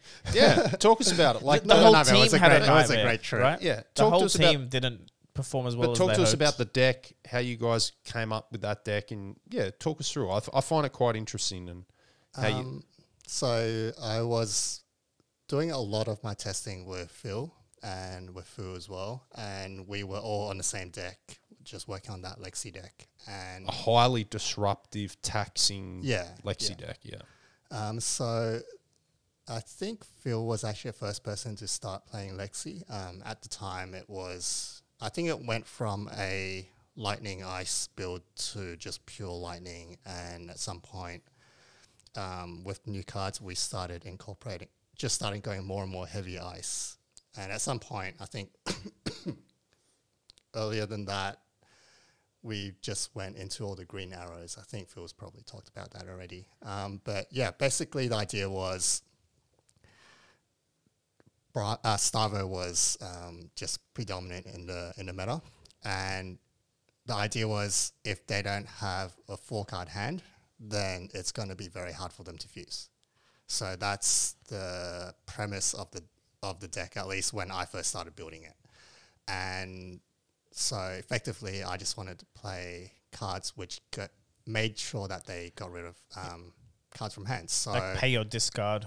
Yeah, so pay or discard, which is your Winter Sprites. So I would prioritize those over an arrow, which Bravo can go, okay, Starvo can go, I'll just take it and I'll just come back, right? So that was sort of the idea going into into the field. Um, my first game just started horribly, and it just it just spiraled from there. Um, so my first game was against Starvo. I was like, great, this is what I practiced for. Um, and in practice, the deck felt quite, I mean, it was still inconsistent, but it felt consistent enough. And I was I was winning fifty-fifty against people who knew what I was doing. So I felt pretty comfortable. So in my first game against Bravo, uh, Starvo rather, mm. um, can't remember the exact thing that happened, but effectively turn one, I played um, I played Exposed to the Elements. I destroyed his uh, Starvo's crown. I was like, great, I've got this game, right? And then next minute, um, like um, next turn, my Starvo opponent goes, Natural Fuse, Crippling Crush. Like, okay, that's Ouch. fine. Yeah. Ouch. Um, so I basically lost a turn. I was like, okay, I'll come back from that. Next turn he goes, Natural Fuse, Spinal Crush. Like, okay, all right, next turn. Natural Fuse, Spinal Crush again. Next turn, Natural Fuse, Spinal Crush again. And then capped it off with another Natural Fuse, Crippling Crush. Yeah. And naturally lost that game. Right, I was like, no, I'm done, right? Um, so from there, after that... With I, no crown. So he wasn't, that no was crown, luck. Was just he wasn't fuse. fixing hands, yeah. That's crazy. I think um, first two fuses, he was using a pulse, so it kind of, you know, made sense. Yep. Um, but yeah, it was the fact that he drew into those um, the best cards in reds, the deck, nearly, yeah. Mm, Any worse hurt. is what, Oakenold is worse, would yeah, you say? Yeah. So, I mean... Yeah, so basically it wasn't the fact that he was able to Natural Fuse, it was the Natural Fuse with the disruptive effects of those red cards. So after that, um, paired into an Oldhim, which at the time was an auto-loss matchup for me. So um, not much to say there, but I just died horribly. And then I think I faced a Viscera, which I won against, and then I faced another... mate uh, Frank from uh, from Canberra, which I tested with as well a lot, and um, I think I just he knew exactly what I was doing. We've play tested that match a lot, so he was able to beat me in that game, and from there I just dropped. Yeah, um, just because I wanted to play the calling the next mm. day and just do other stuff because I was getting nowhere. Do you feel like the deck choice was wrong, or do you feel like the meta was different than you expected? Or is a big tournament like that just because everyone's quite good, it's just luck? Like there's that variance of what your I, matchups are. I don't know if it was the wrong deck choice. I still feel like I, if I went back, I probably would make the exact same decisions.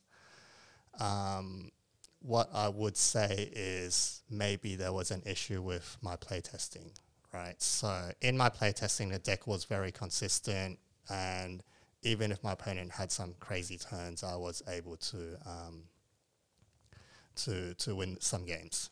And on the not so much during the P T, but at the calling, I started getting into a lot of bad variance situations, and it just wasn't working out for me.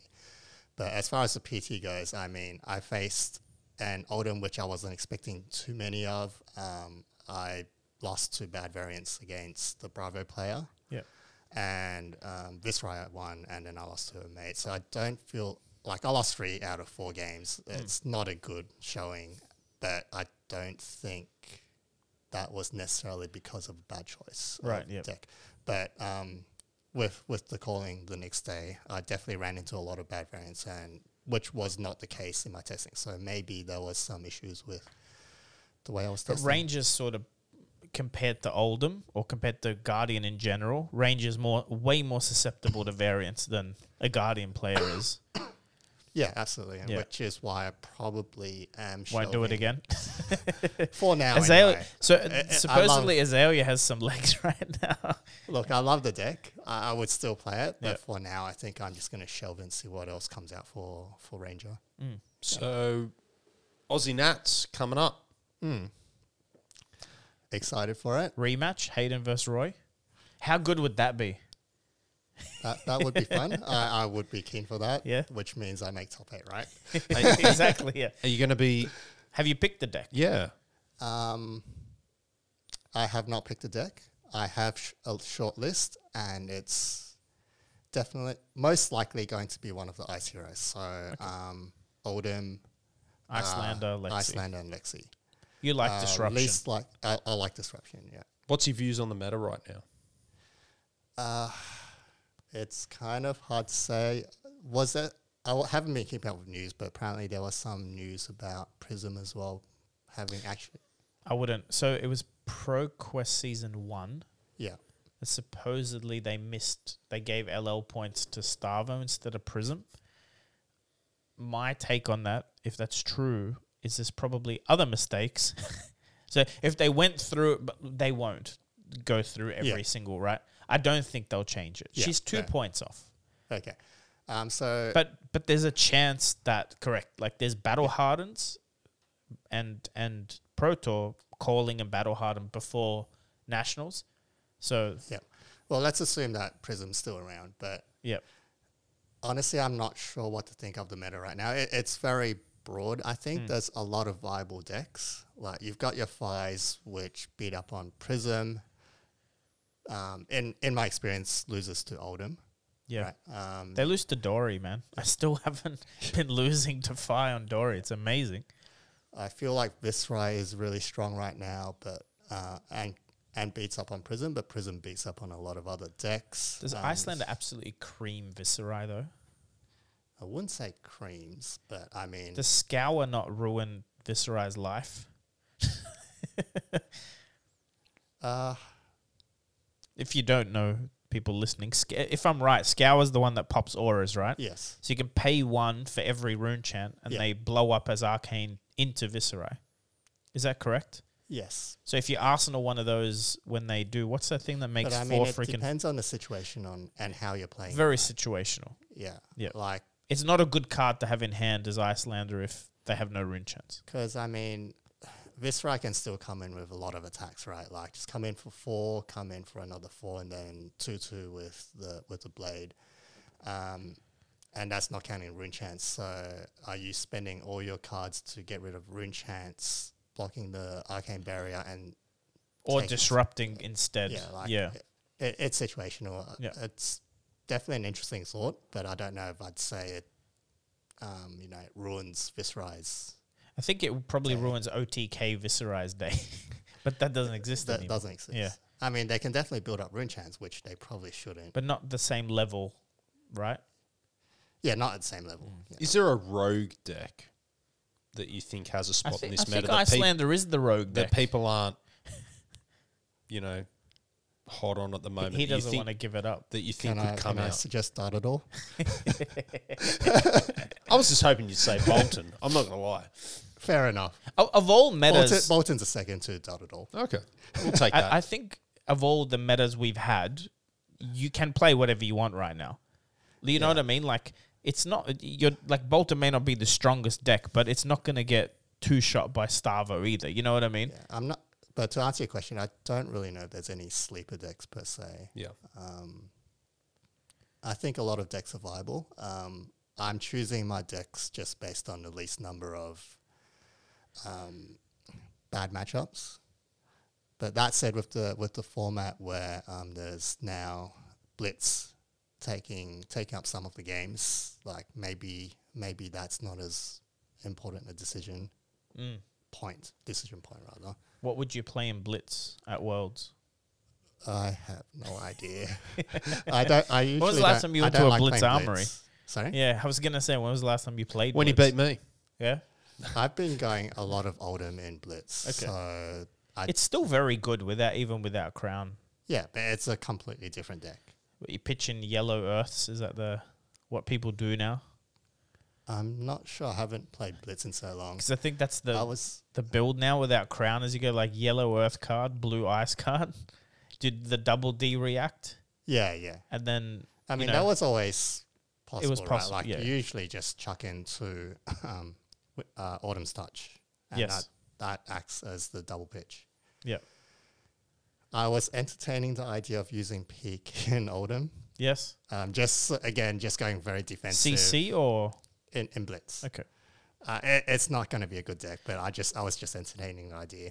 I, I think that's where that helmet belongs. I don't think it's an Icelander helmet at all. Because Icelander can disrupt on your turn.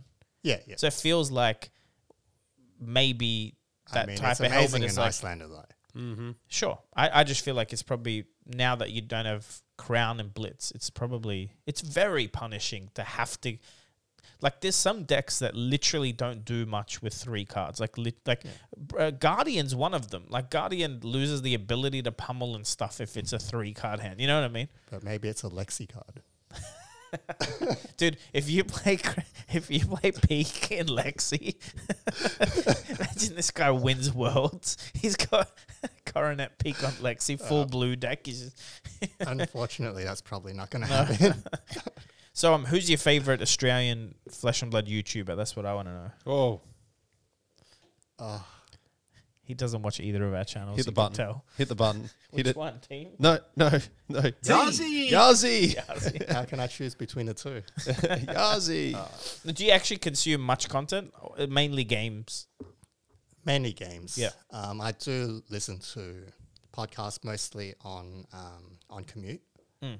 Or if I'm just working on home at home, then I just have it on the side. So I'll be like sort of tuning in and out. Yeah. But I won't be really focused on it. Arsenal pass? Those guys are all right.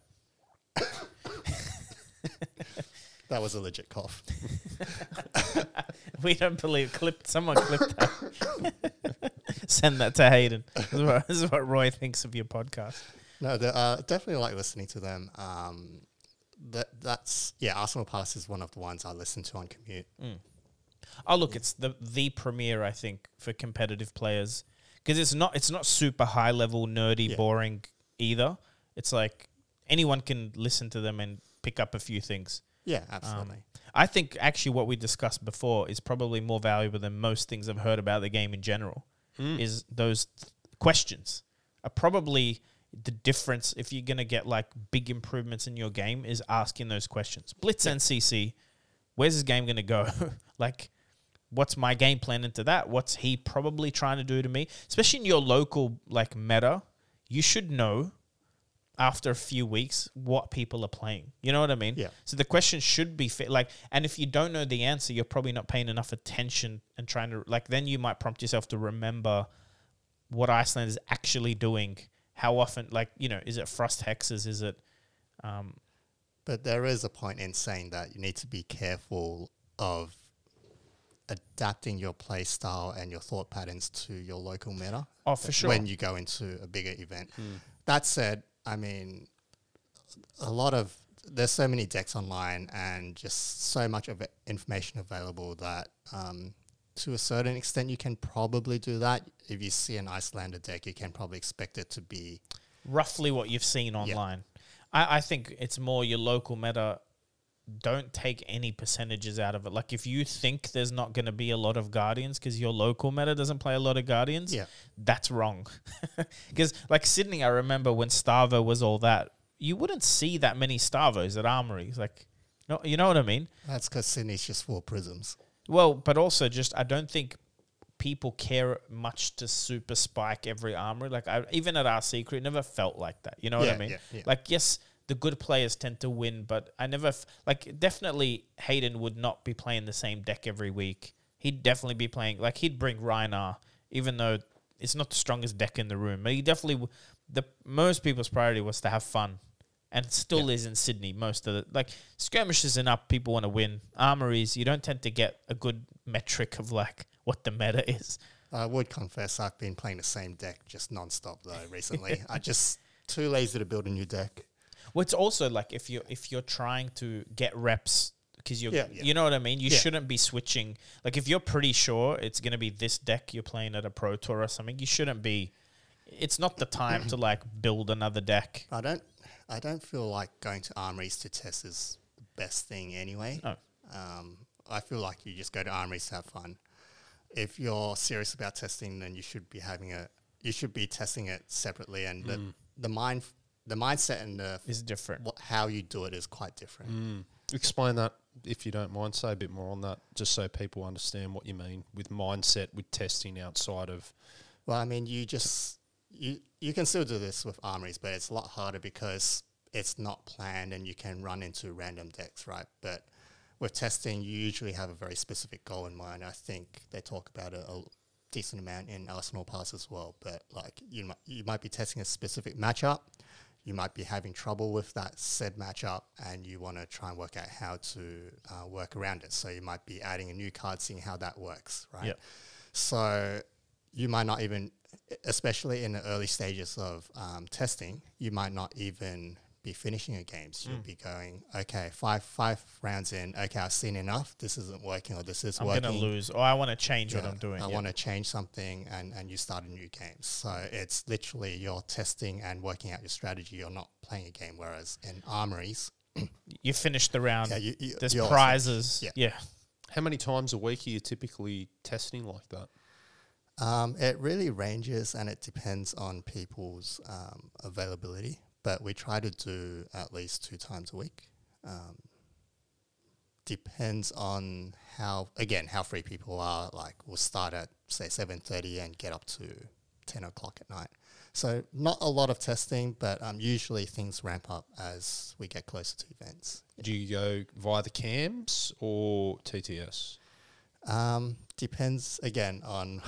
Everyone just has a different preference. I personally uh, quite enjoy T T S. I know it's a little bit clunky and a lot of people have trouble with it, um, but personally I have no problems with it, so that's my go-to. I definitely don't have a great um, setup for, for webcams, but I do, because I have to use my phone as the webcam, so it just... It's annoying to use a phone as a webcam. It's annoying, it runs really hot, and it just kills my battery. So I try to avoid that, but otherwise... I have a few you can borrow. So what's your strategy into Uprising Draft? Because that's a bit harder to practice over webcam, um, I guess. What's your... It's just in-person draft yep. testing. Um, are you talking about... Just strategy. Broader strokes, yeah. What's your strategy? What What do you think of the hero choices? Do you have a particular hero Is you it try crap? and force? Because I think it's crap. Here I we go. I think it's fine. I think it's okay. I think it's fun. I, I'm not having fun with it competitively. Okay, fair enough.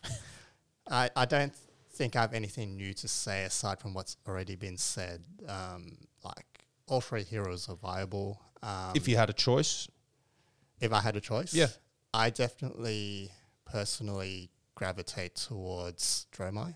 Okay, interesting. Um, number of the main reason, main reasons being that Phi tends to be picked quite highly, mm. so I don't want to um, compete in that space. And I personally feel that Icelander is the weakest of the three. Wow, in draft, in draft, I think you can probably comfortably win like two out of three games per draft with Icelander, but if you're trying to win three out of three, I find it very tough. Mm. But that's just a personal opinion. I could definitely be wrong, and I'm sure there's a lot of, you know, better Icelander players than myself. Um, so those two things uh, combined plus um, just... my She's usually the least picked. She's usually least mm. picked. I Which find is crazy, because it seems like you get less Icelander cards, though, but people shy away from her. yeah. Like from Dromai. Yeah. So Dromai has, I feel, has an advantage over Icelander, um, but is weak against Phi. Mm. But I don't feel like it's an auto loss against Phi. Uh, what do you specific... So versus Icelander, you have some natural tools, like your Ash Wings are just very good against Icelander. Yep. She doesn't have any good way to clear them or, you know, and you get A B, right? Yeah. What's your what? What are you specific? So if you, you go Dromai, what are you specifically prioritizing to be able to beat Fire? What cards? Uh, that would be, uh, is it Centipede, the big... Embermore? Su- Embermore, yeah. They're two for eight? Two for eight, yeah. Yeah, that that kills five. Uh, it, it doesn't have to be the red one, right? Any, no. any of them is amazing. Blue is six blue, anyway. Blue is probably my favourite, actually. Because you pitch it, blocks for three. It's crazy good. Yeah. I, I like blue followed by red and then yellow. Mm. Um, but that's definitely the card go-to card. Because that, that's where I find... Second I draft Dromai, I know I can two one any draft. It's getting the Phi win. Like, it depends. If it's only Phi... There's some really good dragons as well, right? Like, Yenderai is really annoying. Yeah, and, and Kyloria, just forcing them to block is great. Uh, I think, I, I don't know, the format feels clunky. But I think also... What, what do you I'm mean only drafting. You have, like, for for a long period, there were people that just force their favorite hero because it's like a casual draft, right? But, but then it does feel like... Be, I mean, that's the case for any any sure, set, right? But the, the clunky bit feels like, because the three heroes are so drastically different, their play style, like you have... Here's what I think. I think Phi is a little bit too strong in draft. Even when there's four Phi's at the table, one of them tends to take the pod. Yep. Even with four, yeah, absolutely, it's the easiest to build because you can put okay three Phoenix, yeah, Phi, right? But it's not just okay; it's just naturally having that weapon, just having something to pitch into that swings. Both the other decks don't have. So f- for variance and consistency, if you do get a crap hand on Phi, but there's a blue, you you can literally like off four yep. blues on Phi, still deal eight to ten damage and draw cards out of, you know what I mean? Yeah, and you're more okay with getting the yellow cards as well. one hundred percent. Well, Dromai, if you, like, uh, in the last draft, I, it was me versus Hayden. Like, I drew two hands in a row that were blue and yellow. Yeah. And I, they weren't, I had five blues in the deck, but too many yellows. And it just doesn't work because you're not making ash. They also don't hit for very... It's... And, and Iceland, I think, is worse. Yeah, yeah. Like, you cannot draft the yellow spells. Like, do you know what I mean? Like, they're not enough value, and it's crazy hard. Like, a good Icelander deck wins at the pod, but, like, any mediocre Icelander can't, but a mediocre Phi can. Like, I feel like Phi has this massive, like, window of, it's okay, throw some jank in, and uh, you'll be fine. Yeah, I think in the one of the Road to Nats... the draft ones. Um, I think it was first pod. There was, I think there was like one Icelander, and Did that Icelander win? No, it's still not. Yeah, still not enough. Not enough. Yeah. Jeez. Well, I don't think the best Icelander deck. Like I, I don't think a pre-constructed Icelander deck can necessarily beat a decent Dromai deck in draft either. It's like the draft we were at recently when I had double Uvia, like, what are you going to do? I'm just pitching every red I have and making two dragons a turn. And you don't have a... There's, like, no easy way to pop a six health dragon. Don't even need to. I, I was playing uh, that same R T N. Mm. I was playing Nick in the top eight, I think it was. And he had one Uvia out. I just died. It's enough, yeah. Yeah. Because it's just an engine. And that's what I mean. I think you could take like a like a blitz deck with no legendaries. Do you know what I mean? Yeah. And like one Majestic and build it yourself, and you still struggle against Dromai. Yeah, absolutely, yeah. yeah. Like a Themai is the same. It's like Themai's out. Now you literally have to take a turn off to deal with it, which is the whole point of Icelander is waning, mooning, twice yeah. a turn kind of thing. You don't even get to do that. I did that to Paul Hayden uh, in one of the drafts. I played a uh, Themai mm. against his Icelander, and then... Two turns later, played a second one.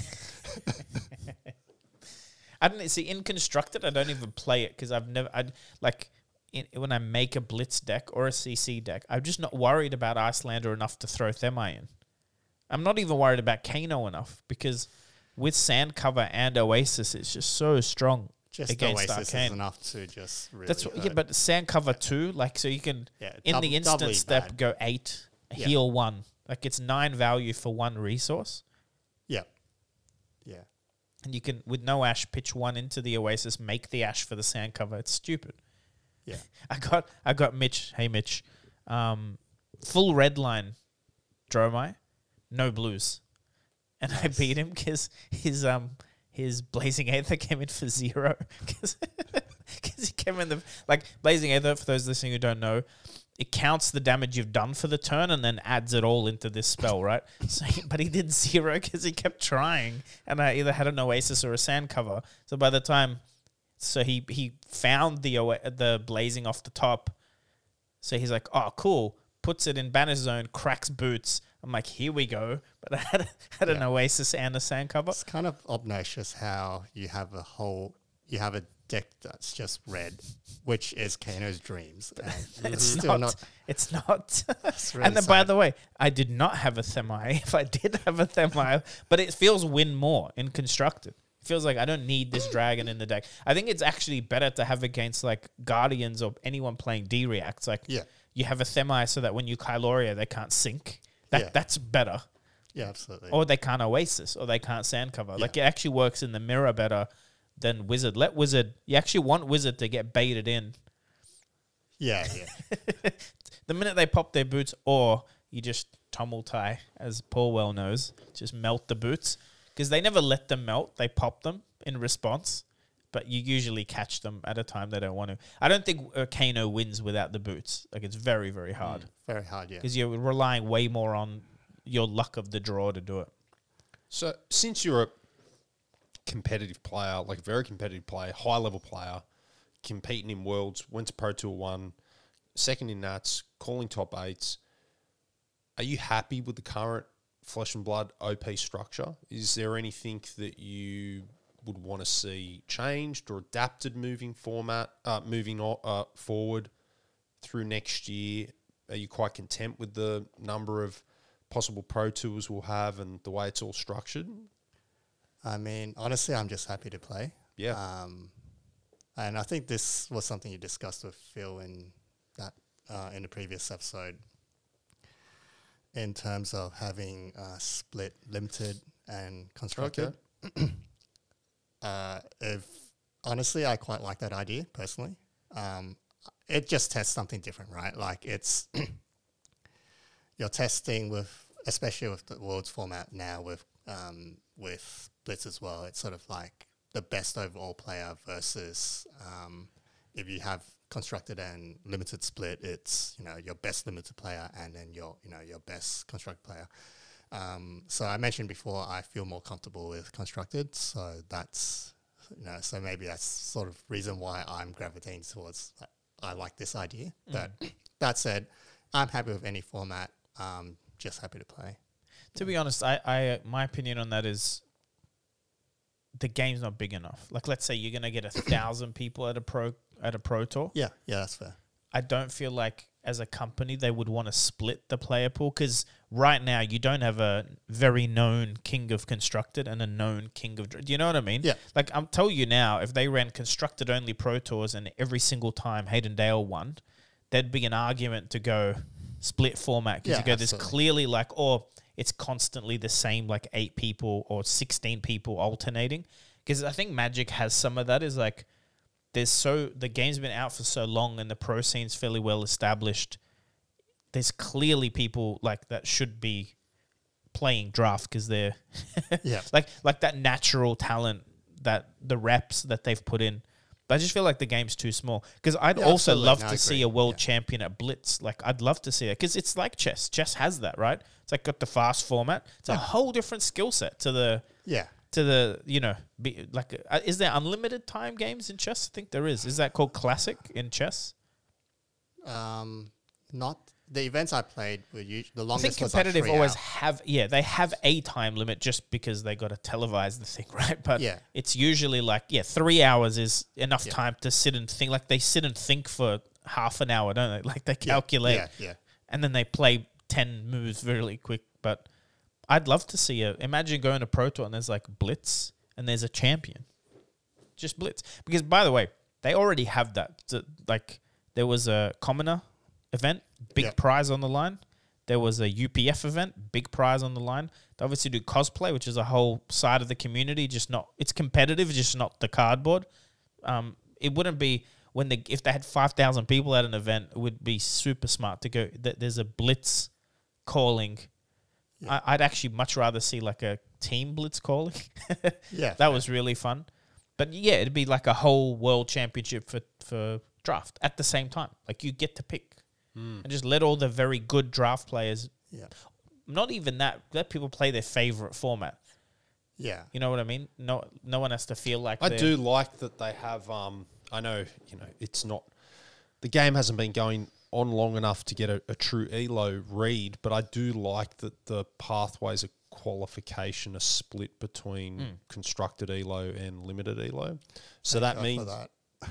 yeah. So that means moving forward, like we will see those people that are limited specialists yep. be able to enter into these high level events through that pathway. Now, yes. If they don't practice some sort of constructed, whether it's classic or blitz, they're going to bomb out. But I still think that's a good thing to reward people that um, are a master of a certain area. Mm. Um, because the same thing, like you said, was in Magic. There were people that were limited masterminds, and then you had other people that were just constructed masterminds. But in saying that, you know, the limited masterminds were still very well, I was good. At, say, they were still very good at constructed. Never, you never really only play yeah. one format, like especially locally. No, no one's gonna only ever do draft. You know yeah. what I mean? Yeah, yeah, yeah. But it's also your favorite way to play. You know, like maybe you just hate drafting that set. You know what I mean? But also from a balancing perspective, maybe the set's not balanced. Like, like. A set can be, the constructed meta could be very good and the limited one's not as good. Yeah, and the true. last thing you want to do is start banning or restricting cards in limited. Like that ruins the format where you have to go, you can't even draft that card or that card's been errated. You know what I mean? Yeah, yeah. Um, which happened to a couple of sets. Yeah. yeah. Although but. with all the bans so far, you were able to play the cards. Like Dustblade, you could play in limited if you... Man, yeah. imagine that. That'd be so good. Can we um, do an uh, Tales of Aria draft one time where I get a Dustblade? I want to see how it goes. Do you have a favourite Flesh and Blood set? Uh, I mean, I like different sets for different sure. reasons. Um, if I had to pick just an overall favourite set, um, I don't know, maybe just the first set. Mm. I don't know if it's nostalgia or mm. like because it's, it's very first, fun. Because it's the first set and there's a limited card pool, it's more, in quotes, balanced. Um, but just just really enjoyed that set. Well, that yeah. was the first set I ever liked the draft was W T R when they did the farewell events. Yeah. I was like, wait, this is like easy. You know what I mean? Like I have to think of fusing and elements. It's like, I want to play Warrior. You can still run generics. You can still, you know, put a flock in the deck or a scarf yeah. or a scarf. It just works. Like... There's no, yeah. you know what I mean? Yeah, yeah, yeah. Um, you still had your moments with like Guardian, you had your big attacks, but then Guardians you could run Scar for a Scar or whatever. Like that, that it just all works. Yeah. And I think Uprising's closer to that, where it's yeah, yeah. I nearly never have a deck with bobbles unless like the draft was really weird, like four people switched midway. You know what I mean? That's only happened to me once. So there in all a, fairness, there was a guy at the Canberra. Yeah, had like eight or something. He had, it was in my pod, pot of five. He had nine baubles. How did? How, I don't uh, know how that he happened. Switched. It must he be. He put like up right? his hand, and and so I was in that wacky pot of five, and not a single person yeah, I remember drafted that. Dromai. Yeah. So it was this fine Icelander out of the five of us, and he was one of the Icelander players, and he literally said, "Judge, I need crack bauble." Guarantee you, he and had the like judge, twelve Dromai. The cards. Judge like went to give him one. He goes, "No, I need more." And the judge goes, "How many?" He goes, "I need nine." And the judge just like, I could see in the judge's face was like, "Did you just say nine?" He did not know how to respond. I, I forget what your name is, but shout out. That was so funny. We were all laughing. It was a good time. I had a casual draft um, with Hayden and some of the other guys as well. And um, I think this was at the... Um, team calling. Mm. So it was like second draft. I think I drafted Dromai at the time from memory, and I had to put four crack baubles in my deck. It's just, you can avoid it. It usually yeah. means you kept yourself open for a little bit too long and other people switched, and it just yeah. makes it awkward. But um, really, if you pick within the first three picks, if you decide what hero you're going, you don't need baubles. But that said, I think I did forget that I can run Phoenix Flames there. That, man, transmogrify on, on Dromai is another. You want to absolutely decimate Phi, you go again blue, yellow, or red. transmogrify into Phoenix Flame, into Embermore is sixteen. Like you go, you, and, and you only have to picture blue to do the whole thing. Yeah, I actually yeah. try to build similar to that in a draft on Wednesday. So mm. I had a few cards which worked with Phoenix Flames. So yep. had Transmogrify, I had one Phoenix Flame in the deck, mm. and I had a few of the Draconic cards. Which to go fetch or whatever. Fetch yeah. and stuff. It worked okay. Like I think need a bit more testing in how so that kind of deck it's works. It's decent in the mirror because you can pop Ashwing. Like you can... Summoning an Ashwing is much harder than using a Phoenix Flame as your second attack, right? Yeah, yeah. And if you just put a Phoenix Flame in Arsenal, when you got dragons out, you can block with your whole hand, Phoenix Flame for zero, then every dragon... It, but it can also be really awkward against Fire just because of just because how aggressive they are, right? And it doesn't block. Yeah, they just don't block. Yeah. They can do more damage than you still somehow, like uh, consistently. I would never run three, but I would run them over bobbles, one hundred percent. Yeah, yeah, absolutely. Yeah. I think one's But usually max. You're better off with some red generics than you are. Yeah. Yeah. But one or two, depending, yeah, how many Draconic you drafted. Maybe that's also why I don't do well in draft. I usually, f- uh, like I go to Dromai for similar reasons. I like playing her. And usually you're one of two or one of three. So it's fine. Yeah. I think that's maybe part of the weakness is I'll flock to an Illusionist card before I pick up. Like I don't have a strategy around the Draconic Phoenix Flame interactions, which help you go wide, and you know, I, you don't, I don't really build I don't into feel those. Like you really need it. No, no, but I? sometimes you have to. Yeah, sure, sure. So I'll take them, but I'm not really playing around. Like I'm not thinking of how to maximize, like a rupture card or something. Yeah, yeah. yeah.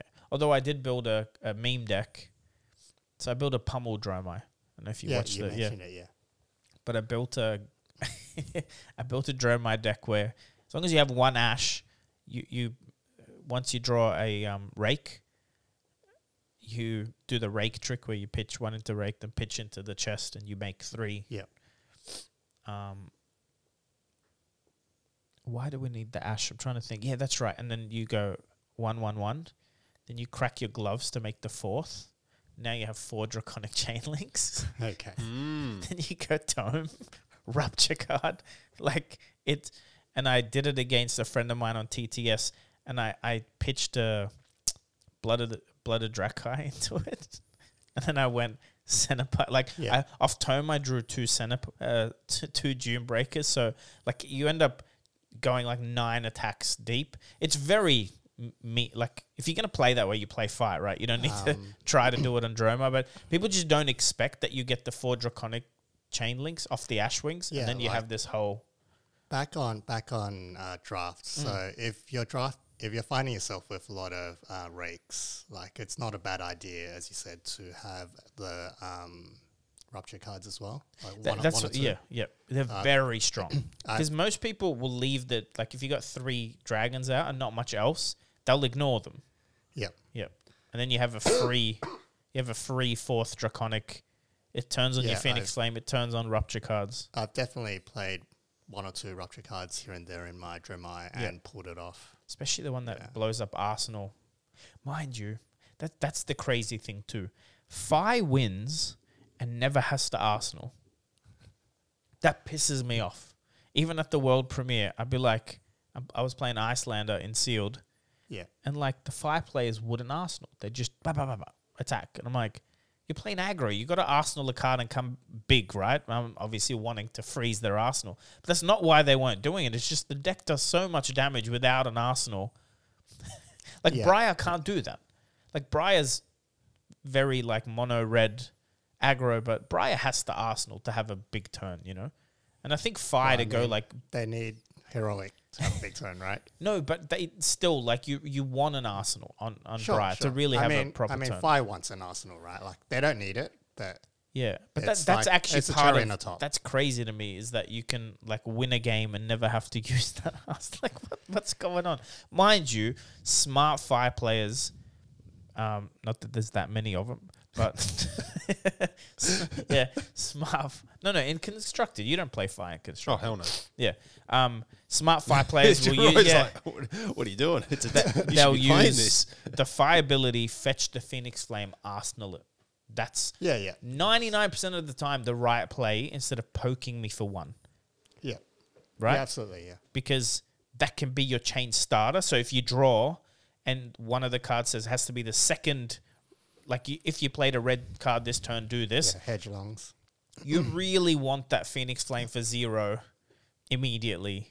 Or if you have a, what's it called, Spreading Flames, it's already one. So you can play Spreading Flames and immediately into your Phoenix Flame. So a lot of like Fire players miss that, that you should arsenal that Phoenix Flame that you're not getting value out of. You're just poking for one. Yeah, absolutely. You're better off yep. with a fifth card next turn. Yeah, especially you if you have like if you have only one Phoenix Flame in your grave, then it doesn't matter, right? That, no. But if you you have two, then it makes a big difference potentially. Yeah, it just but but also it will fix your hand being able to play a red. Yeah, you you start with a Draconic Chainlink. You know what I mean? Like that's that's the point. Yeah. Also, fair. You can play it for zero, pass, respond with a with a um, Art of War, deal a free damage anyway. But again, you've got a combat chain started. Yeah, yeah, yeah. Yeah, like it's it's way trickier than just every time end a combat chain, poke for one. Like that one doesn't win you the game ever, but I feel like having it will fix more hands than dealing one will. Yeah, you no, know? I agree with that. Yeah, I agree with that. Um, guys, I've got to go. I got a lot of stuff to do. Uh, it's been awesome. We're, we're an hour forty-six minutes in. I feel like I'm a better Flesh and Blood player. I, I actually, I learned something. Yeah. Yeah. Oh, that's good. That's and good to be to honest, if you ever get the time, so the data thing's interesting. If you ever make a tool that people can like punch in. Also, if you need help with stuff like that, like I'm yeah, sure yeah. we can find community members that are willing to chip in. Even if that's type of data tool, you'd like access to something. So A I learning stuff especially would marry up very well with people like Felt Table or Flesh and Blood Online yeah, that right. have... Yeah, yeah. a basic A I that plays the game, because in a perfect world they slap that info into a supercomputer and run it for a million years in an hour, and then yeah. we get a lot of data. You know what I mean? But if you ever like want to do that, let me know. Yeah, for sure, sure we for can sure. help. But the other thing with the questions, I think like um, Chris Bewley, because you're probably watching, invite this man to write an article about that. That's I'm serious. You don't get people talking about what questions to ask. And it doesn't need to be complex, but exactly what we discussed would make a great Fab T C G mm. article or a Wraith Times article. Like when I, this is how I approach the game. I sit down. This is the pre-game questions. One, two, three.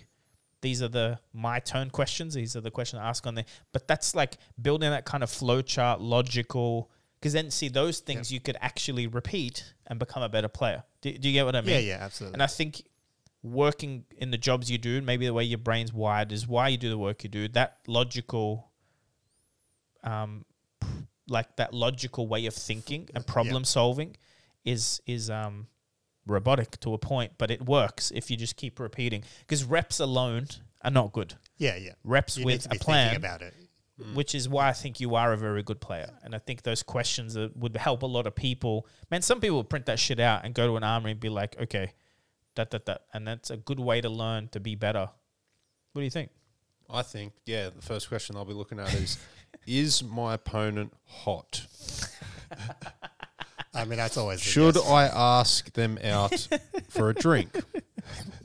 Remember, the one guy at the table that's married is the guy with these questions. Anyway, just having some fun. No, thanks, Roy. What, what's no, the game? It. Um... Smash, kill, or pass? Oh, that, that's oh, his I question. I haven't heard of that before. He says. But no, it's always good hanging out with yeah, you. Yeah, Roy, appreciate I really it. enjoy it all the time. So yeah, thanks for having um, me. Anything from you? Yeah, just... Princess Spike playmats to get you to Worlds? Yeah. We've been selling so many of them. Thank you, everyone. I get that's compliments when I play on it. Yeah, ever like, geez, I've been flying out the door. I think I've got about twenty left. Okay. So we're chewing through them. They can uh, hit you up on Twitter, Insta. Yeah, wherever. I'll ship it all over the world, or I'll bring it to Worlds. I booked my flights to San Jose well, today. Technically, if you order one in the next twenty-four hours and you want it in Singapore or Lille, he can give it to me. Well, uh, okay. I don't yeah. mind. Free shipping. Well, people will have not a lot of time because this posts tomorrow. But if you're quick, ask Paul, hey, can you put, give it to John? And if he says yes, then I'll come and see you tomorrow night, pick up whatever people order. Sounds like a plan. Because I'm taking a whole bunch. Man, my bag is half full.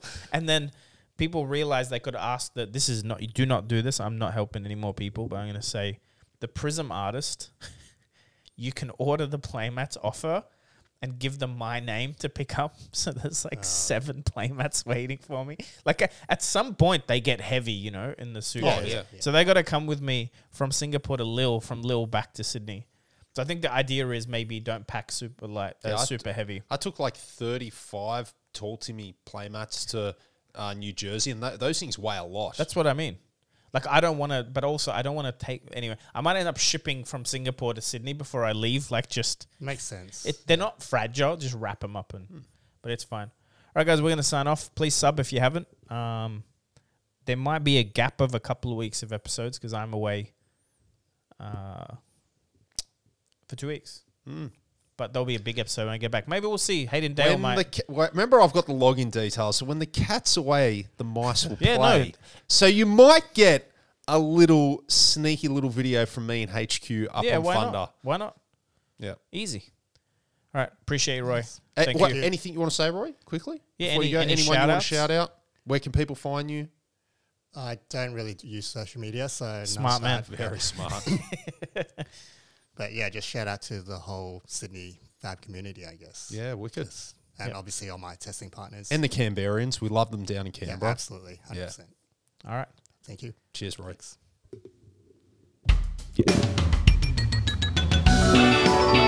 Thanks.